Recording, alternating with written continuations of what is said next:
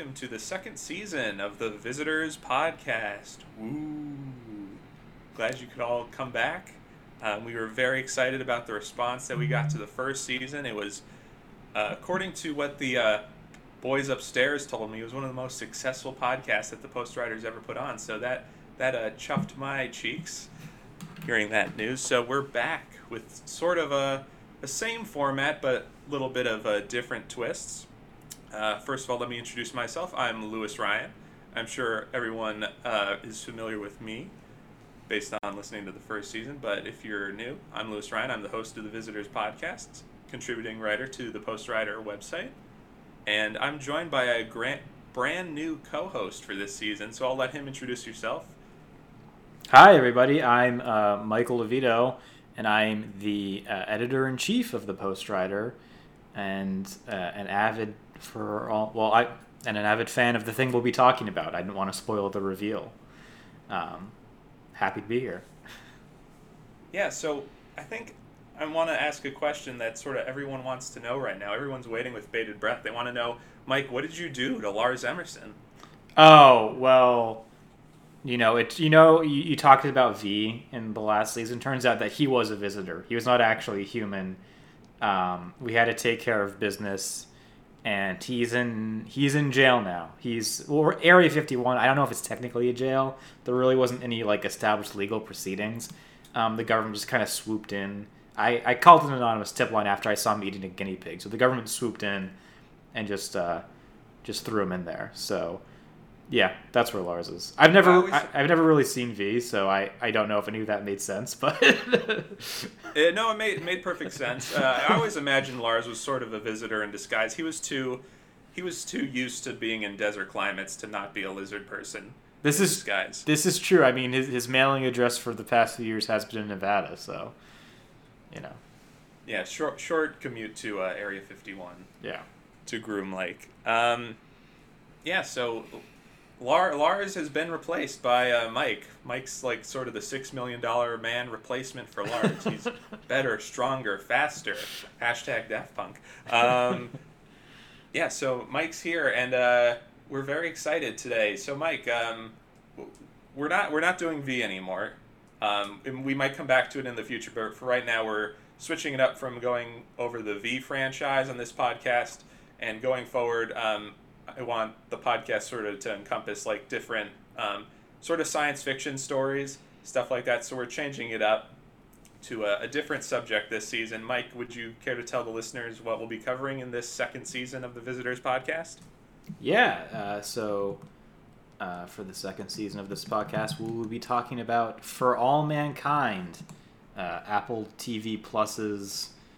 I would say, I think it'd be fair to call compared to the they're I mean outside of Ted Lasso, probably the biggest hit on that streamer so far, and kind of their foray into science fiction and, and alternate history, really. Um, a show that's kind of I, I, I think it's been I said hit, but maybe a sleeper hit. It's kind of I feel like slowly gained momentum uh, over the past few years since it was released in 2019, um, and a show that uh, as someone who basically, I would say, two podcasts I've worked on here have also basically been alt history focused. Like some a, a, show, a show that fascinates me and that I, when I when I first started watching it, I really just just could not stop. I was staying up to like 3 a.m. to watch episodes. Yeah, and I think uh, I think we'll talk about sort of the the sleeper hitness of the show in, in just a second. But um, yeah, I'm very excited to talk about this show. As Mike said, it's on Apple TV Plus. It's a very much more a recent show than the V franchise. So, and, and I know a big part of uh, Lars and I's analysis of the V franchise was sort of comparing it to modern day and what does it say about you know life in the 2020s and so forth. And so I think Mike and I will sort of analyze it in that sort of realm, and we'll definitely talk about that as we, I think, wind down towards the end of our coverage of the first season. So I think we're definitely going to talk about that. But yeah, Mike sort of outlined sort of the initial premise of the show, so we'll talk about that when we get into the deep dives of our episodes this week. We'll be covering the first two episodes, episodes one and two of the first season, and this will be spoiler filled coverage. We're not going to hold anything back. If you want to watch this show like a newborn, experiencing everything for the first time, then go watch the show, go get Apple TV Plus, and then come back to our podcast because we are not going to try to um, hold anything back, as I said. Um, so I guess the first question I want to ask is, Mike, how did you hear about this show? Um, well, I heard it bad. Well, okay, I, I had seen the ads for it. Um, I believe the first ad for it dropped during a Super Bowl, um, and it you know it, it, it sort of talked about this I would say flashy kind of attention grabbing presence, which is essentially uh, instead of Neil Armstrong, an American, being the first man uh, to land and step foot on the moon, it is instead um, a Russian. The Americans lose the race to the moon and essentially lose the space race. And I remember seeing that, and you know, it was it was like 2018, 2019. It was a few years after Trump's election. You know, I was maybe not feeling like super great about the direction of the country and just being like, you know, this just seems like a real bummer of a show where like one of the greatest achievements in American history is undone. And I was like, I don't really know if I if I if I'm in the place to watch this. But uh, a few months ago, actually, the now incarcerated Lars um, told me about uh, was like, you you have to watch this show. Um, you know it uh, because of like the alternate elections and things. You just have to watch this show. And so I started watching probably towards the beginning of this year, if I remember correctly. And yeah, kind kind kind of fell in love with it. Uh, really, really, really kind of caught caught my attention and, and set my imagination on fire. Yeah, that's that's cool. That's interesting. Like I honestly like didn't know much about the show. Like I knew I had heard the title and that it was like about the space program, and I had only seen like one TV spot where like they just showed like Joel Kinnaman's frowny face for like 10 seconds and I thought like oh this is just going to be like a show about like the modern day space program. Mm. So I thought it I, it was set in the present. I didn't realize it was like a period show until like I saw you you did like your own tweets talking about like the alternate history electoral uh, like presidential elections and whatnot. I was like, what is this? So um, and that's that's where I was like, oh, maybe this might be a show that I might be interested in because I'm like interested in like history and the details and sort of like the space race. Um, I do have a certain fondness for like sort of like the '60s, like jet pilot era, like that sort of aesthetic. Yeah. Even in like a terrible movie like The Starfighters, which is basically it's almost like more a documentary than a fictional film of just like pilots going about their day. hmm But it's like there's something about like that look of like jets and the pilots and whatnot. Um, um, and if you like that, go see Top Gun Maverick, I guess. But it might be too late by this point because Yeah. everyone already has. Yeah. Go Um, see it for the fifth time. Yeah. So so I'd heard the title. Um, it was like part of Apple TV's like initial slate of Mhm. shows, I believe, like its first TV shows, and so there was like a lot of scrutiny around like everything. And I want to say I feel like people weren't as um, high on the show like when it first started, like the first few episodes. But then I saw like um, Alan Sepinwall, New Jersey's most famous uh, TV critic. He, he he has a really strong fondness for the show, and he writes, he tweets about it a lot in his reviews and whatnot. So I was like, between that and like you uh, talking about it, I was like, oh, this might be interesting, and I thought it would be a good uh, idea for us to cover it uh, for a second season of this podcast. And the ironic thing is, we were talking about Lars. Uh, not being here and you being the host, so Lars was the first one, I guess, to watch the show. Yeah. I remember when we uh, we pitched the idea that you and I would be covering it, um, covering for all mankind. Lars was like fuming about it, and then I was sort of like, no, no, no, no, no, no. You can you can be a guest. Don't don't get angry. Um, so Lars Lars might be coming in, and we might have other uh, Postwriter contributors as special guests in uh, future episodes, um, just to liven things up. That that's what I'm just interested in. Is that just making sure that this second season is fresh, that we're covering a new topic. I have Mike in here to inject some new blood. Um, hopefully, I'm not going to get replaced next season, uh, but we'll just wait and see. hey, ne- never say never. Yeah. Um, the alternate history where I'm never Right. born, Yeah. and then someone else has to host this podcast. Yes. Ted Kennedy has to host this podcast. But that's a, that's a mild spoiler. Hey, but you know, no no spoilers here. No. Um, so yeah, I guess we'll just sort of expand on like what the the premise is. Uh, I mean, people coming to this podcast should already know, but as Mike said, it's basically like uh, a great alternate history TV show, which is becoming somewhat a more popular concept in television series. I would say it used to just be sort of the realm of books and like prose Mhm. fiction. Um, we had The Man in the High Castle on Amazon a few years ago, and now we have this, sort of providing an alternate history. It's like, what if the Soviets had landed on the moon in 1969 um, instead of the U.S.? And then sort of like the fallout from there, and sort of the continuing space race that emerges from the lack of a sort of a you know a space gap from us clearly winning the space race. And uh, one, one thing I just wanted to mention before we deep dive into the episodes is sort of like the, the team behind the show, like who created the show, um, who's sort of like on the production end of things. So like one of the names that I certainly recognized um, as one of the creators is Ronald D. Moore, who um, uh, I have a fondness for because he was one of the primary producers and writers on Star Trek Deep Space Nine, a great TV show, biggest sci-fi shows of the 1990s, I would say. Mhm. Um, and I think this show, you know, it's sort of a companion piece to, you know, people who like Deep Space Nine, who sort of like that that mode of sci-fi storytelling, and people who I think like Star Trek would very much enjoy a show like For All Mankind, especially in an era now where um, a lot of people are arguing like that some of the Star Trek shows sort of eschew sort of the old school sensibilities of old Star Trek. So seeing a name like Ronald D. Moore, who's also been involved with uh, the reimagining of Battlestar Galactica on the Sci-Fi Channel, and does a lot of other stuff. He also does uh, the show Outlander on Starz, um, and a bunch of other producers from Deep Space Nine. I've also, I've also seen their name in the producer credits for this show. So I just wanted to mention that before we deep dive into the episodes. But I think uh, um, that's sort of what I wanted to just say because I just wanted to give enough setup before we go into our deep dive. Mike, do you have anything to add? No, I, I would say that yeah, the Star Trek um, connection. I so full disclosure is that I Louis has not seen the second season or the third season that's currently ongoing. I have seen both, and I would say that um, if you like Star Trek, you're definitely like this show because even at me, someone who is like not that well versed in Star Trek, like I have noticed like the connections to Star Trek kind of as the show has gone on. Um, so yeah, I think definitely like a, a big cosign. If you're skeptical but you're but you're into stuff like that, I think that's the biggest selling point I can give you.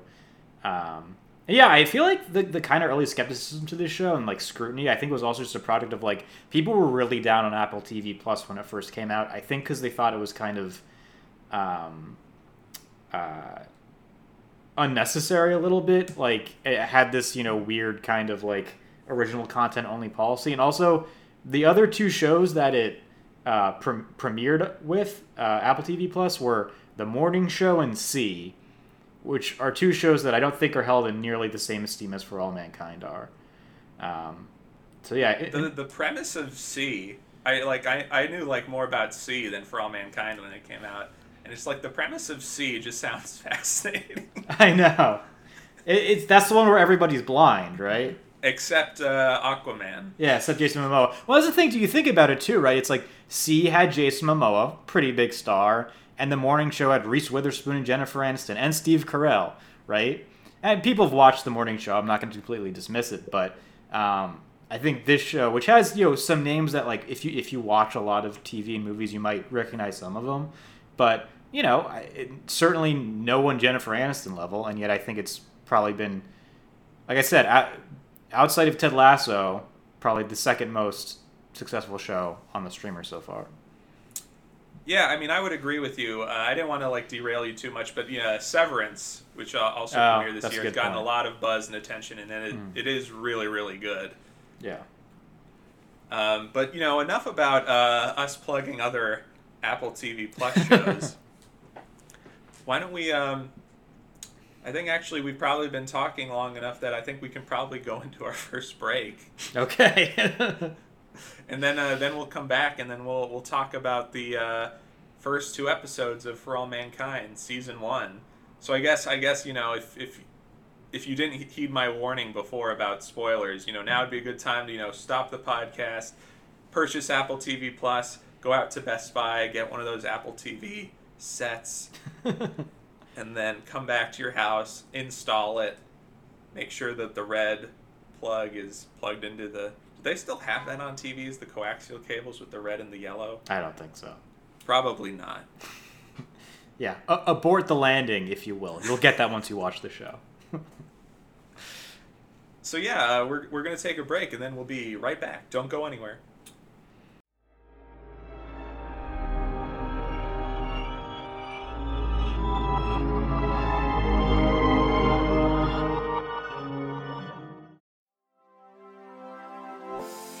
The post Postwriter is primarily self funded by its owners, and it costs hundreds of dollars per year to keep the site online. The money we raise and contribute ourselves allows us to pursue stories, projects, and interests that are important to us, while making them completely free to everyone online with minimal advertisements. We do, however, rely on contributions from readers, followers, and listeners like you to stay sustainable and go above and beyond. Every additional dollar we raise helps us do things like launch new podcasts, write more content, pursue larger projects, and engage more with current and future readers. If you're inclined to support us, you can go to thepostwriter.com slash donate to find out how to support the site and our projects financially. Thank you for your support and for contributing to the work we do.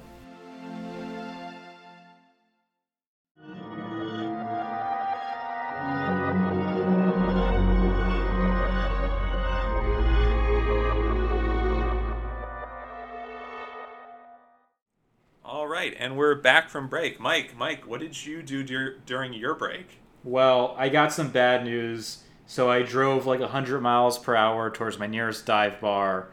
I listened to some like 60 soul music. Um, I threw a beer bottle at a dartboard, and I feel a lot better now.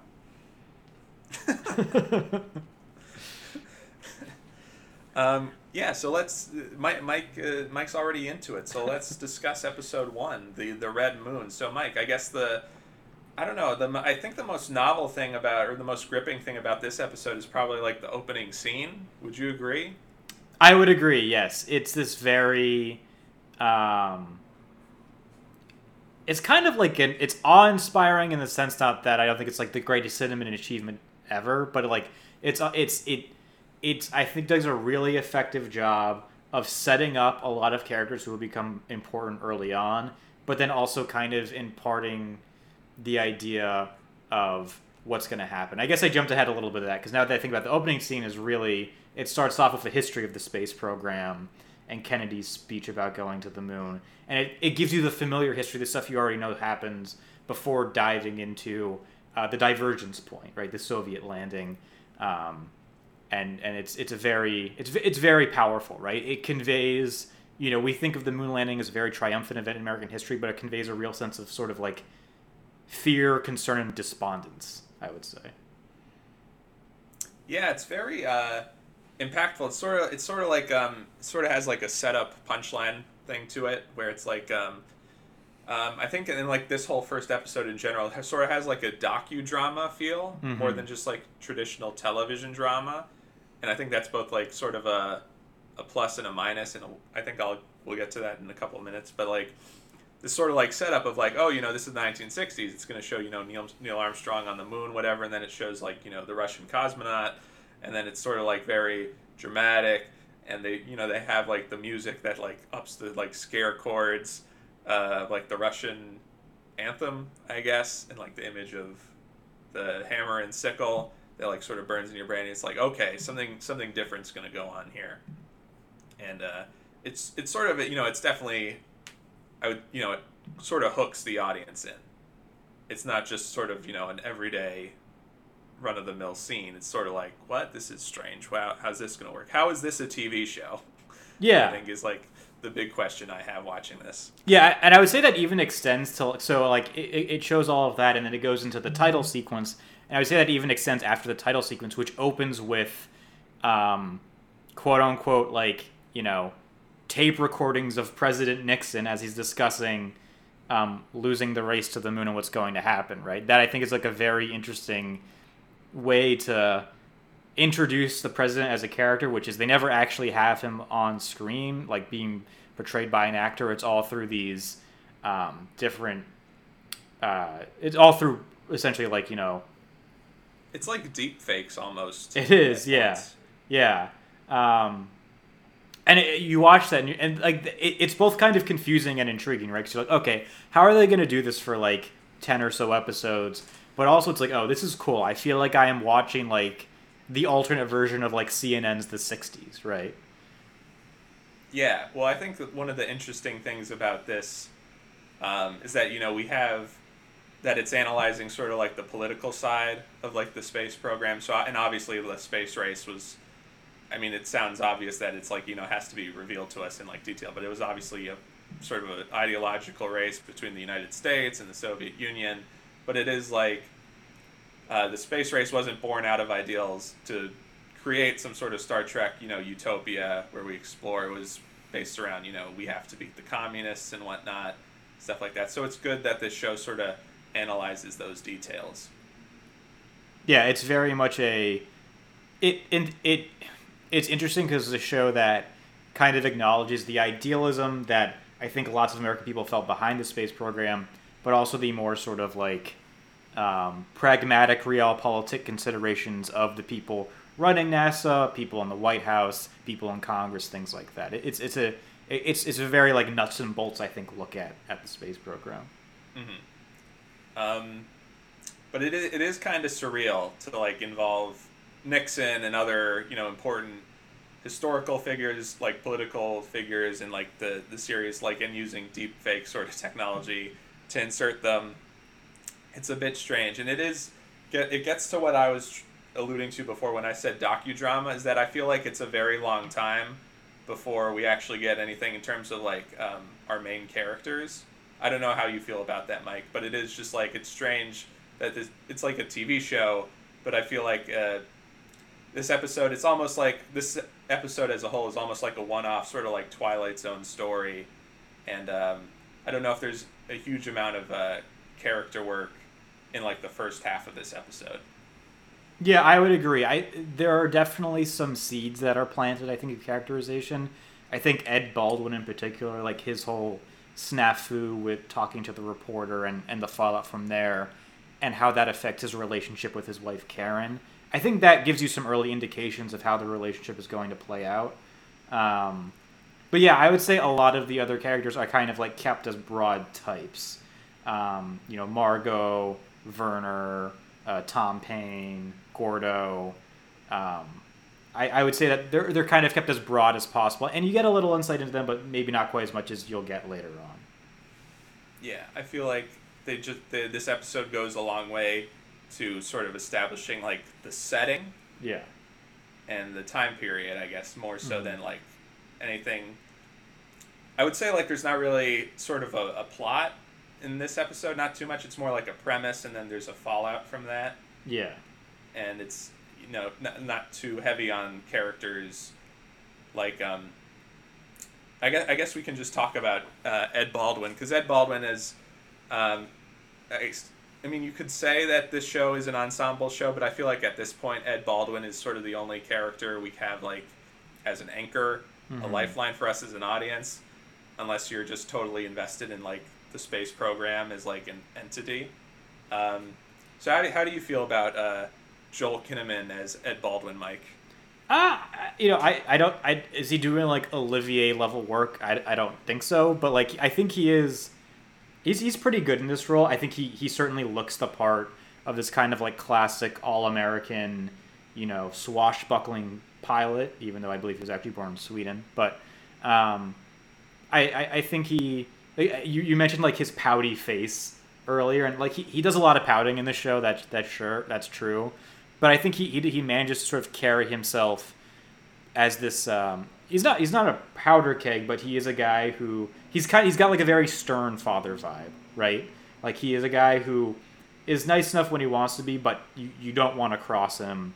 Um, but also, you know, I think he also also kind of conveys the sense of having a lot of personal ambition, right? He he he could have been the first man on the moon this would be in the Apollo 10 mission, um, but he, well, we'll get into this later. He was ordered slash chose not to land, um, but uh, so he's this high personal ambition, but he is also in many ways like a cog in a tool in this larger kind of like bureaucracy. Yeah, um, I think he he does a very good job in the role. I don't know if you would say Ed Baldwin is like the most original main character of a TV Yeah. show ever devised. Um, uh, but uh, no, I think uh, he's fine. But uh, I do think I have an issue with in these two episodes we're covering is that I said it's sort of like um, like set up first, and that I feel like the character of Ed Baldwin isn't really given much in the way of like character agency. Mm-hmm. Yeah. Like he's sort of more just reacting to stuff in the first two episodes, and um, it does it does like I, that question popped up when I was watching the first few episodes of like how is this a TV show? what what is this about? Like actually, Yeah. I, I, I, I think, yeah, by and large, there isn't a lot of character agencies for any of the characters in these first two episodes. And I, I forgot to mention this earlier, but I would say that the premise is also a little confused by the uh, the Aleida storyline, um, which you know we're first introduced to Aleida Rosales, this this young Mexican girl and her family when they're watching the moon landing in Mexico, and then fast forward a few months later, and they're shown crossing the border um, into the United States, and you're just kind of like, why? Why does this matter exactly, right? And I, I think like, and that's definitely how I felt when I was watching it. Um, rewatching, I'm like, okay, well, this character becomes important later, um, and also there's probably an argument to make uh, uh, there to be made about sort of like a how like how how this thing captivated the world, right? How the moon landing captivated the world, you know, from people in their comfortable American suburban homes to um, you know people, poor people in Mexico, it captivated the entire world, but also in a way how it it, it kind of like reinforces like man's insignificance in, in the grander universe type thing. But I but I just think structurally it it muddles up the pacing and focus of the first two episodes a little bit.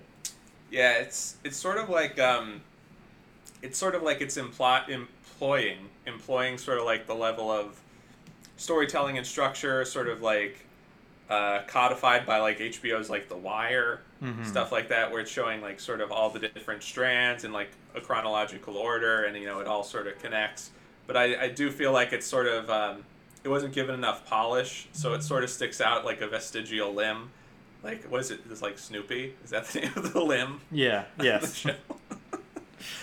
um, yeah. So anyway, it sticks out like a limb, and it is sort of like you have this feeling of like, why, why is this, why is this here? Why am I watching it? And it's like you sort of know in the back of your head like this has to tie into something, but um, I don't know if it was completely necessary to show their journey across the border. I mean, you could have done. that I feel like you could have done that. Like just start it with Octavio working as the janitor at Mhm. the space center, and you can do a flashback. Yeah. It, it's one of those things where it honestly makes me wonder had this been released in like 2009, would they have included that scene? Or is this kind of like a Donald Trump is president, immigration is a topical issue, this will grab viewers' attention? Oh, I wasn't even thinking of it like that, but maybe. Yeah. Um, I guess it depends on whether it was a solely storytelling choice if they wanted to make some sort of thematic statement. I mean, obviously they did want to make a thematic statement. I just Yeah. whether they wanted to do it up front. I, I feel like you could almost argue that it's trying to compare the act of crossing the border to landing on the moon.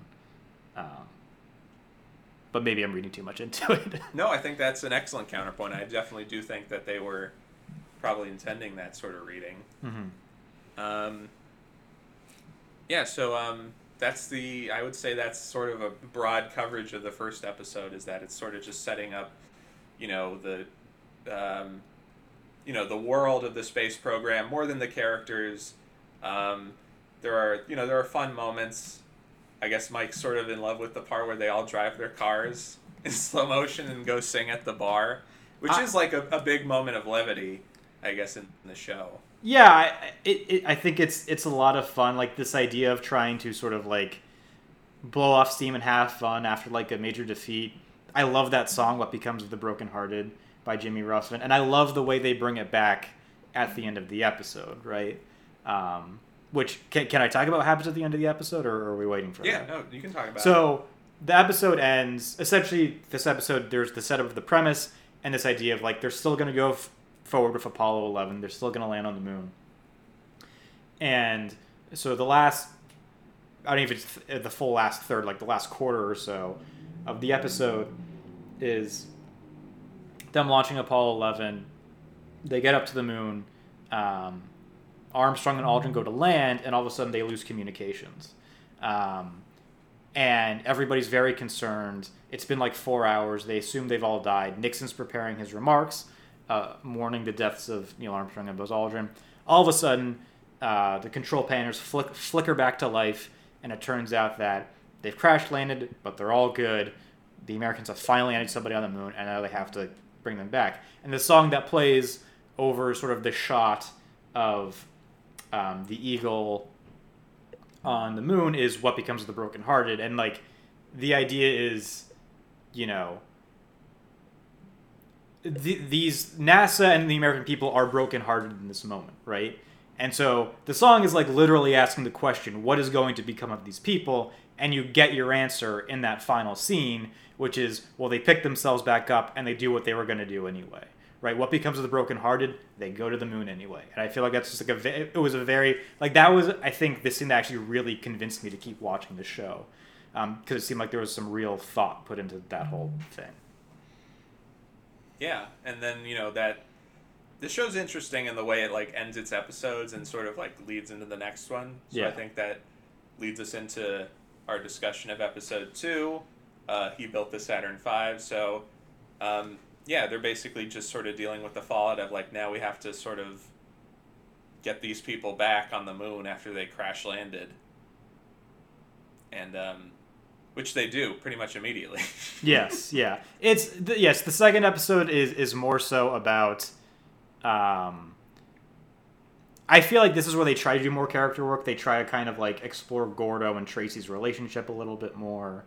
Um, they they they spend more time with Margo and uh, Werner, and it's kind of about yeah, I guess it's really less about like a character storyline than it is about sort of like what it takes and what things you have to do to um, to create a space program. well, it's kind of like about like legacy. Yeah, yeah. I would say is sort of like a theme. hmm and it is like episode two i would say like we're talking about characters like this is um i would say this is like sort of like the werner von braun hour Yeah, yeah. Because like um and this is what i was like saying it's like it feels like a docudrama like Mhm. i could imagine like someone watching this like um and not even realizing that like the whole stuff with russia landing first like didn't even happen and they're just watching this and it's like oh okay so this is just like history and they're just reenacting Yeah. Yeah. historical events because it's just like Werner Bra- Braun's like, you know, an actual person who was real, Mhm. and it's like this second hour of your TV show where you spend a lot of time, you know, just sort of establishing the world and not really enough of your sort of new fictional characters, and then it's like the second hour is about Werner von Braun Mhm. for the most part, and so it just sort of has that docudrama feel. Um, but uh, no, I, I enjoyed the second hour because I remember watching the first episode, and when I saw you know Werner von Braun's a character, I was like really excited. It's like, oh, that's interesting, you know, because I sort of hold him in some regards since he was like the father of the American space program or whatever. You know, I really have a fondness for like scientists who have like a vision and stuff like that. So I was really excited that Werner von Braun would be like a continuing important character in this series. And then I watch episode two, and then he he's not. No, he is not. He uh, he he um. he falls victim to uh to Nixon. Yes, to, to, to Nixon's one of Nixon's dirty tricks. Yeah, what, what happens is is that um, t- so it, it is like also one of the very first outside of the Russians landing first. One of the big divergence points is that um, there are now going to be inquiries and hearings on Capitol Hill into um, the space program, how money is being spent, and all of that. And uh, Senator Ted Kennedy of Massachusetts is the chairman of these hearings, which means that he skipped his like family barbecue in Chappaquiddick, which means that unlike in our universe, he never takes a late night drive with Mary Jo Kopechne. Uh, they never drive off uh, into a river, and she never drowns, and his presidential aspirations kind of stay alive. and so it, it's kind of viewed by the Nixon administration as this attempt to um, blame Nixon for losing the race to space, um, to remind everybody how it was Ted Kennedy's brother, John F. Kennedy, who initially called to land on the moon and all of that. And so uh, Nixon's whole plan is to um, he he gets one of his little congressional stooges, Charles Sandman, who was a real guy. He was actually a uh, he was a congressman from New Jersey. He represented like the Cape May area, um, and they bring Werner von Braun um, to to the stand, and um, they ask him on national television about his membership of the SS and his his uh, his V two factories and his connections to to the Nazi death camps. Yeah, and I, I, I don't know how you felt, but it's like watching it just made me feel angry, just because like like I was saying before, like I have a certain amount of admiration for Werner von Braun as like you know person who like you know was an important scientist, led the space program, sort of as a inspiration for characters like Reed Richards and other important science heroes in popular culture and whatnot. And it just like it sort of made me angry, just because it was like the most I mean, like obviously it's like a dirty trick in Mhm. like Congress, and it's like sort of the thing I can certainly imagine happening in today's Congress. Right. Yes. But it is just sort of like, did you know that you were on the German side during World War II? yeah. And it's like, yes, we, we know. And it's just it's just annoying. It just it just felt like this because like it's like this um it's like felt like an easy way to score for like the the writers and producers to score points of like Werner von Braun is a bad guy.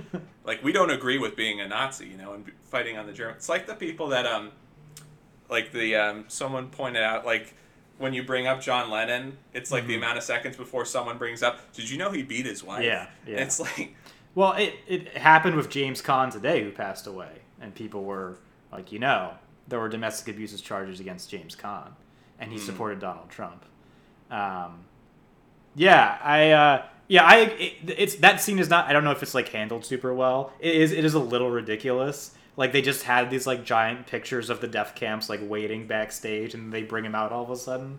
Um, but I mean, I don't know. The one thing I will say is that the song that plays as he sort of like solemnly leaves uh, the the hearing chamber, um, which is just called Werner von Braun. It's by a comedian slash magician named Tom Lehrer, where the song is basically kind of um, it, it, it expresses skepticism about von Braun's loyalties um, and and how much we should forgive him for for being a part of the Nazi war machine.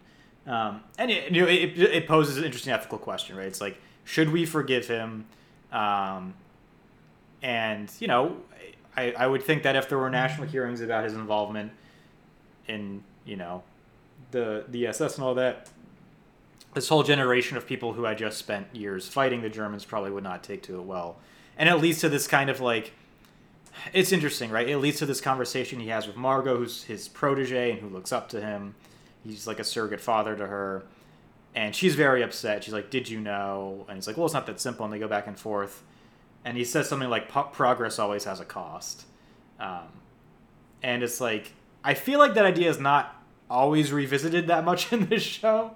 Um, but it's like, I guess, like, I, I saw they were trying to get to an idea there, but I agree. It wasn't handled, like, very, very well. But it's also just, like, another divergence point for them to use, I guess. Yeah, because like in real life, you know, Werner von Braun was you know pretty much celebrated Yeah. the rest of his life. Uh, in the late '70s, I believe uh, President Carter gave him like an award, Mhm. like the Presidential Medal of Freedom or whatnot. So it's like that. None of that stuff obviously happened. He was never like publicly exposed, you know, Mhm. and ridiculed.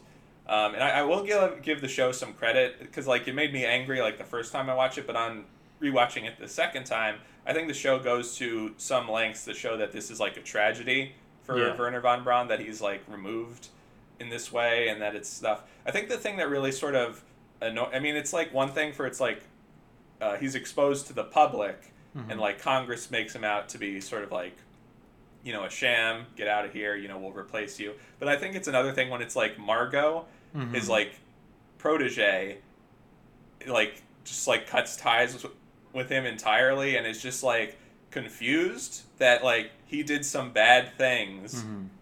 during World War II, Mm-hmm. like being on the side of the Germans as is like, what did you think he was doing? I don't know. It's just that's sort of the thing that drives me up a wall, and it sort of plays into something that happens in a couple episodes down the line. Um, but it it uh, I don't know. It's just it's just one thing for it's like if you're this character is your protege. It just made me kind of angry, but I guess you know it's good that the show made me feel those kind of feelings in the second episode. Yeah, I, I guess so. And you know, I'm, yeah, yeah, I'll, I'll, I'll just agree. I have nothing else to add. um, but I guess before, uh, so obviously like the Werner von Braun stuff, and I, I also wanted to mention about the Tom Lehrer song. So I think like you know it's, uh, it's you know it's definitely fair game to sort of employ employ that stock footage, you know, stuff from the time, you know, criticizing, you know, von Braun in sort of you know an even-handed manner. That's sort of you know fair play for them to do that, and you know I'm glad it's sort of like, because. um, um, whoever found that footage, you know, obviously that's not something that people are just going to find on YouTube or whatnot unless they're searching out for it. So I, that's one of the things I like about this show is that they'll some sometimes employ stuff like that to sort of reveal more about the time and place uh, of what's going on. But um, before the Werner von Braun testimony, Mr. Uh, Congressman Sandman, it's like the the big thing for our main character Ed Baldwin is that he wants to testify, or he's goaded into testifying, right? mm-hmm. Because he's been reassigned to the Apollo applications. Uh, yes, yeah. So he, um, so we mentioned earlier that he, he gives this quote to, I believe it's a writer for Life magazine, where he essentially says that we don't have guts at NASA anymore. I could have landed on the moon. They didn't want me to. And I left instead. He gets demoted. He's taken off Apollo. I believe he's supposed to be on Apollo 15. Um, he gets demoted to Apollo Applications, which is like a desk job. Um, and Tom Paine, who was a real guy, um, who's kind of like the White House liaison to NASA, um, and Charles Sandman are like, oh, we'll we'll get Ed to, up there to discredit von Braun to shift the blame from Nixon onto somebody else, um, and essentially say that von Braun's the one who told me not to land. Um, but then he gets he gets to to to to Capitol Hill. Um, his wife is Karen is dressed almost exactly the same as Jackie Kennedy was dressed when John F. Kennedy was shot, um, which is a thing I didn't notice till rewatching. And uh, you know they're- ask him these questions, and he, he essentially says he has this this moment where he goes, you know what? Um, yes, my mission was not to land, but I was the commander of that ship. It was my call. I decided to comply with those orders. I decided not to land, and I and I chose to to come home, um, which is this big. Uh, it's it's redemptive in the eyes of NASA, and then that paired with von Braun's firing gets him back on the Apollo roster. Yeah, and then um, and then we we're hit with another sort of like wallop at the end of the episode, right? Mm-hmm. Where it's like just when you think you figured this show out, it comes back and it's like the Russians have landed on the moon again. Yes. And this time it's a woman. Yes. yeah. Did you um did you look into is like were were there women astronauts in the Soviet Union? Um, I believe that I, I I did not look um, very deeply into this. Um, I believe there were female cosmonauts. None, to my knowledge. Well, I don't think the Russians ever landed on the moon. Period. Um, no, I, only Americans have landed on the moon. I believe. Um, Unless there was like an American Canadian astronaut. That that may have been. Um, but yeah, Anastasia Belikova, who which is the name of the woman in the show who lands on the moon. Um, Is she real? I I'm gonna Google it right now. I should have looked this up earlier, Hmm. but let's find out in real time. Yeah, because um, it is like an undercurrent in this episode, like the women, like you were saying, um, uh, Gordo and his wife's um, relationship is sort of put to the test. Um, in a in a plot line that I felt like was like something out of Mad Men, Yeah. but in like kind of a disappointing way, and Mhm. kind of like something that I had like seen before. I don't know how you felt about it. Yeah, so Anastasia, Bel- Anastasia Belikova is not a real person. Really? um, invented for, for the show. Um, Yes, I it di- yes, very real Mad Men vibes, and I feel like there's a definite. I feel like this is a trap you kind of like fall into anytime you make a show about or a movie about the '60s, where it's like we have to show that the times are changing, and they've kind of done that a lot on Mad Men already. So it's kind of hard not to to retread a little bit. Like there's that even that one scene where um, Tracy and Karen are talking about like Midnight Cowboy, and it's like one's supposed to clearly find it scandalous, and the other's kind of supposed to find it like you know interesting. Um, yeah, it was a. Um, it's it's interesting if only because that the way Tracy behaves in this episode, I feel like kind of runs counter in some ways to the way she behaves in later episodes, right? Yeah, I want to say there's like a definite improvement in these two characters as as the show goes forward. Yes, I, I would agree. Um, yeah, and she she's more she, she's she, I mean she's not like you know Betty Draper, but she's she's kind of like cast as more of just like the the put upon housewife. But at the end, the thing is, you know, everybody's watching the second moon landing, and then she sees Belikova come off the lander, and you can tell that she's actually excited by this, right? The notion of a woman on the moon, and that kind of I feel like sets in motion a lot of what what goes on in the latter part of this series season. Yeah, it, do, it does make me think about like how would you react? You know, um, you know if you're how, how did people in other countries react to you know the Americans landing on the moon? It's like were Mhm. people in Britain happy? I assume they must have been, you know. But it's like Russia. How did they feel? How did like a common Russian person feel about it? Mhm. Um, you know, I mean, I if you- you know, obviously they're happy because it's like a woman on the moon, which especially at the time of the late '60s, like you know, was an important milestone, I guess, for women. Um, and in some ways, women are being brought back to the roles that they had more than 50 years ago. Not to get too current events on this podcast or whatnot. Yeah. Yeah. Um, There, there is an offhanded reference to people wearing hammer and sickle T-shirts in London, but who who knows who knows why they were doing that. really, I, I didn't catch that. What- in, one- in the episode? What one of the characters says, "I was just in London. There there were people wearing hammer hammer hammer and sickle T-shirts." Speaking of shirts, I wanted to bring up the fantastic shirts that they wear in the um, barbecue scene. Yes. I love that whole '60s vibe of like the the Polynesian culture thing that arose, I guess, out of post World War II. hmm Um, I remember reading about this. I can't remember it too much, but yeah, those, those shirts that they wear are amazing. Yeah. Yeah. Good. I wish we could go back to that style going to barbecues wearing a Hawaiian shirt and just slacks. No one's stopping you. You, you could do it tomorrow if you wanted to. We're not having 60s barbecues anymore. That's true. That's true. Um, yeah, so I guess I guess that um, that's pretty much episode two in a nutshell. I would say overall it sort of continues the docudrama vibe of episode one. There's like a little bit of character stuff, but as we said, like it's certainly it sort of vastly improves, I think, from this point forward. And it's sort of hard to get a beat on like what the show is, you know, like how is this a TV show? Like why am I tuning in every week? Um, how, how do you feel about it, Mike? Yeah, I, I, I would agree. I, yeah, it definitely keeps um, obviously the docudrama stuff, but it's also it, it feels it just feels like a lot of place setting still, but it does kind of help um, get get you to know the characters a little bit more. It, it's sort of beginning to cohere into a more recognizable like TV structure. Um, yeah, I, I would say generally, yeah, the second episode. Although I don't, know, I do like the first episode for what it is, but um, but yeah, it definitely it definitely sets it off in the right direction. Um, yeah, I mean, it's certainly pretty to look at. It's sort of like the um, this might be a weird comparison, but it's sort of like it's like Star Wars Rogue One, where it's like Mm. nice to just see all this stuff, like the way it's shot Yeah. and like the attention to detail is very evocative. Yes. But like in terms of like the emotion and like connecting with a character and stuff, I feel like is is missing, because like they want to try to uh, create some sort of verisimilitude and like this is like the real world if we just went off on another path. So it's like Nixon and like Ted Kennedy and like weird uh, deep fake sort of stuff.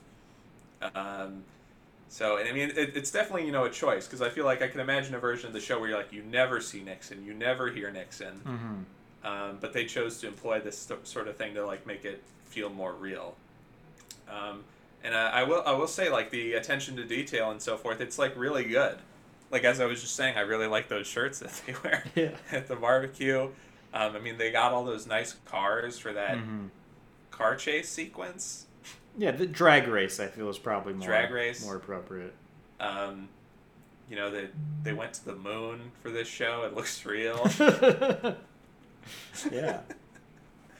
Um, yeah, I, I, I, I mean, and since we were talking about Mad Men just a moment ago, Mike, I know you're a big Mad Men fan. Mad Men, Mad Men. Yeah. that show that Jon Hamm was in. Yes. And then he never did any drama ever again.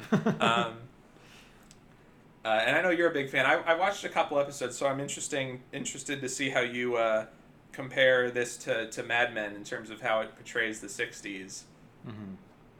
I don't know if you want to talk about that now or Yeah, I, I so I think that in this the first two episodes, I think it's pretty it deals with like kind of I feel like what became like these Mad Men tropes where it's like you have um, these husbands who are um, very sort of closed off to their wives, very private about what they do. Um, and in one case, you have a husband who has like clearly a drinking problem and definitely an adultery problem. Um, and so it deals with these kinds of familiar tropes of the kind of, um, like I said, the the sort of like stoic husband who who's just kind of bottling everything up, and then like the the housewife who has to deal with the kids and all these other things has to do like the real work, if you will. Um, and then it also like I said, it's like there's like the Midnight Cowboy reference. It, it tries to touch on the progress a little bit. I, I it definitely sort of like that that progress part definitely like um, it kind of like accelerates greatly in the show just because of like what the show begins to focus on. But it it's you don't have that slow build like Mad Men. Obviously, it's a well, I think it's seven seasons. Um, you know, you don't have that slow build from 1960 to 1969. You're beginning in 1969. So things have already changed.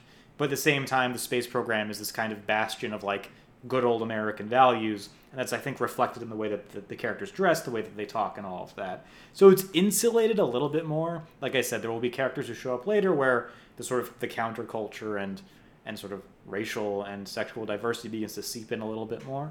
Um, but yeah, it, it, it it's you know it, it's it's familiar if not a little um, too familiar, just because like you said there there've been shows that done it before. But yeah, I thought it was pretty good. Yeah, I'm not I'm not like the hugest Mad Men guy, but like from what I've seen, I feel like at a certain point they like kind of overdid the the '60s tropes a bit, Mhm. like like and especially like oh you know men in this time were different, Right, They yeah. were they were really bad. Yes, mad So- if you will. I felt like they kind of overdid that, and I feel like this show is, much more even keeled Mhm. about um like the you know th- these were these were nice people. yeah. Well, and I think like yeah, Mad Men I think is ultimately a show. Mad Men is is is not like, uh, it, they they just they have completely different goals, right? Like Mad Men's supposed to be this sort of like there are some episodes that are really like dreary and like dark, whereas For All Mankind, I think as the show kind of goes on, it becomes like a little bit more of like a um, a little bit more of like an adventure in a way, right? I just think the goals are completely different, um, and so that just affects the way it ends up, you know, using those characters and, and those tropes. Yeah, no, this show this show is much more different. It, I- I'm glad you said adventure because I remember when I finished watching the first season and we talked about it a bit, and I said like, it's weird how it's like every two episodes felt like a movie, Mm-hmm. and it's like the way it just flows from one to the other. So it was like really interesting. It's sort of as we were talking about at the beginning, it sort of itches that sort of Star Trek sort of vibe of like, it's like competency porn. I saw someone Yes. call it. Just like people on a mission and doing their best Mhm. and it's like um, if you're a fan of like movies like like submarine movies where Mhm. it's like stuff like that um, people in close quarters like working to like Yeah. solve a problem I mean, I would argue Top Gun is competency porn. yeah well there you go i mean like you know th- this this show is not um, it's sort of it's not afraid to like be what it is it's like yes i don't, I don't want to get into a whole thing about um, like revising the past you know yeah, yeah. it's like let's it, it and if it does, it does it in a way that's like very smart and well well structured. It doesn't like shy away from like these these were the men. There were, you know, men the the men in the astronaut program. You know, were competent pilots Mm-hmm. who you know were of a certain race and you know certain uh, nationality and it's like it they they use them and then they are employed very well and what we'll get into next episode when we get into our really first outstanding episodes of the season when we bring in uh, Nixon's women Mm-hmm. um, that they employ that in a way that feels very smart and organic. And I feel like this show is very not afraid to like sort of employ like what was going on in the 60s and embrace like this is what the space program was like. These were competent people doing you know competent missions and stuff like that. Yeah, Mad Men I think is very much about sort of um, chipping away at like the veneer of the '60s and being like actually everybody was an alcoholic and adulterer, which obviously there's some exaggeration there. Whereas I feel like For All Mankind, um, it, it's it's it's clearly very up on this. It's very optimistic about the space program. So they're they're not looking for that same sort of revisionist. Even though this is alternate history, they're not looking at sort of like a revisionist viewpoint. I guess. Yeah. Um, so yeah, I think that pretty much uh, covers our, our thoughts on the first two episodes of For All Mankind, and I'm, I'm certainly excited to, to talk about the- rest of the season because I feel like some really interesting stuff happens, especially from this point forward when I, it sort of more coheres and we learn more about our characters and whatnot. So uh, I'm excited to talk about it. Mike, how do you feel? I, I'm also excited to talk about it. and I'm, I'm interested to you know see what happens uh, when we get to the end of the season. How our thoughts feel like what's going to happen? What's going to happen on our podcast? Who are we going to get as special guests? That, that's a good question. Maybe we let's see if we can get Buzz Aldrin. He's still alive, right? Let's see if we can get Buzz Aldrin. we'll start there and then work our way down. I, I want you to email John Glenn about making an appearance, and then for you to be like, Louis, I just got a reply from John Glenn, and it said, "Fuck." yeah. When that when he said um, when Chris Bauer said that line, I was like, for some reason, I was like, that feels like a Mike Lovito line. Really? I felt like no, that's that's a line that Mike would really like. yeah. I don't know why. I I enjoyed it. it's a good one. Where he says, Um, "Even gentleman John Glenn said fuck." Yeah, that's pretty good. Uh, yeah. So, um, Mike, uh, you know, uh, we're big on on the Visitors podcast about hearing from our listeners. So, if people want to get in touch with us about questions, comments, if they want to let us know about real historical facts about the space program and whatnot, how how should people get in touch with us? You can contact us at contact at thepostwriter.com and we'll we'll read your email and, and hopefully reply to it. Yeah, and you can get in touch with Mike on Twitter, right? yes, I am on Twitter at mlovito. I'm on Letterboxd at Amerimike. And I'm on Twitter at, at the Louis Ryan, and I have a Letterboxd as well under the same name. And uh, we have a Postwriter Twitter account, right? Yes, I believe it's just at the Postwriter. Yeah. So t- tell all your friends.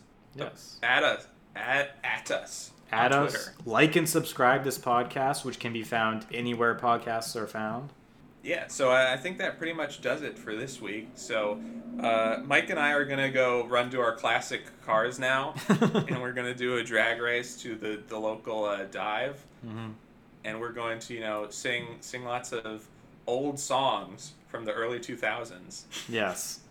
All hey ya all the time. all right so until next time everyone keep watching for all mankind all right bye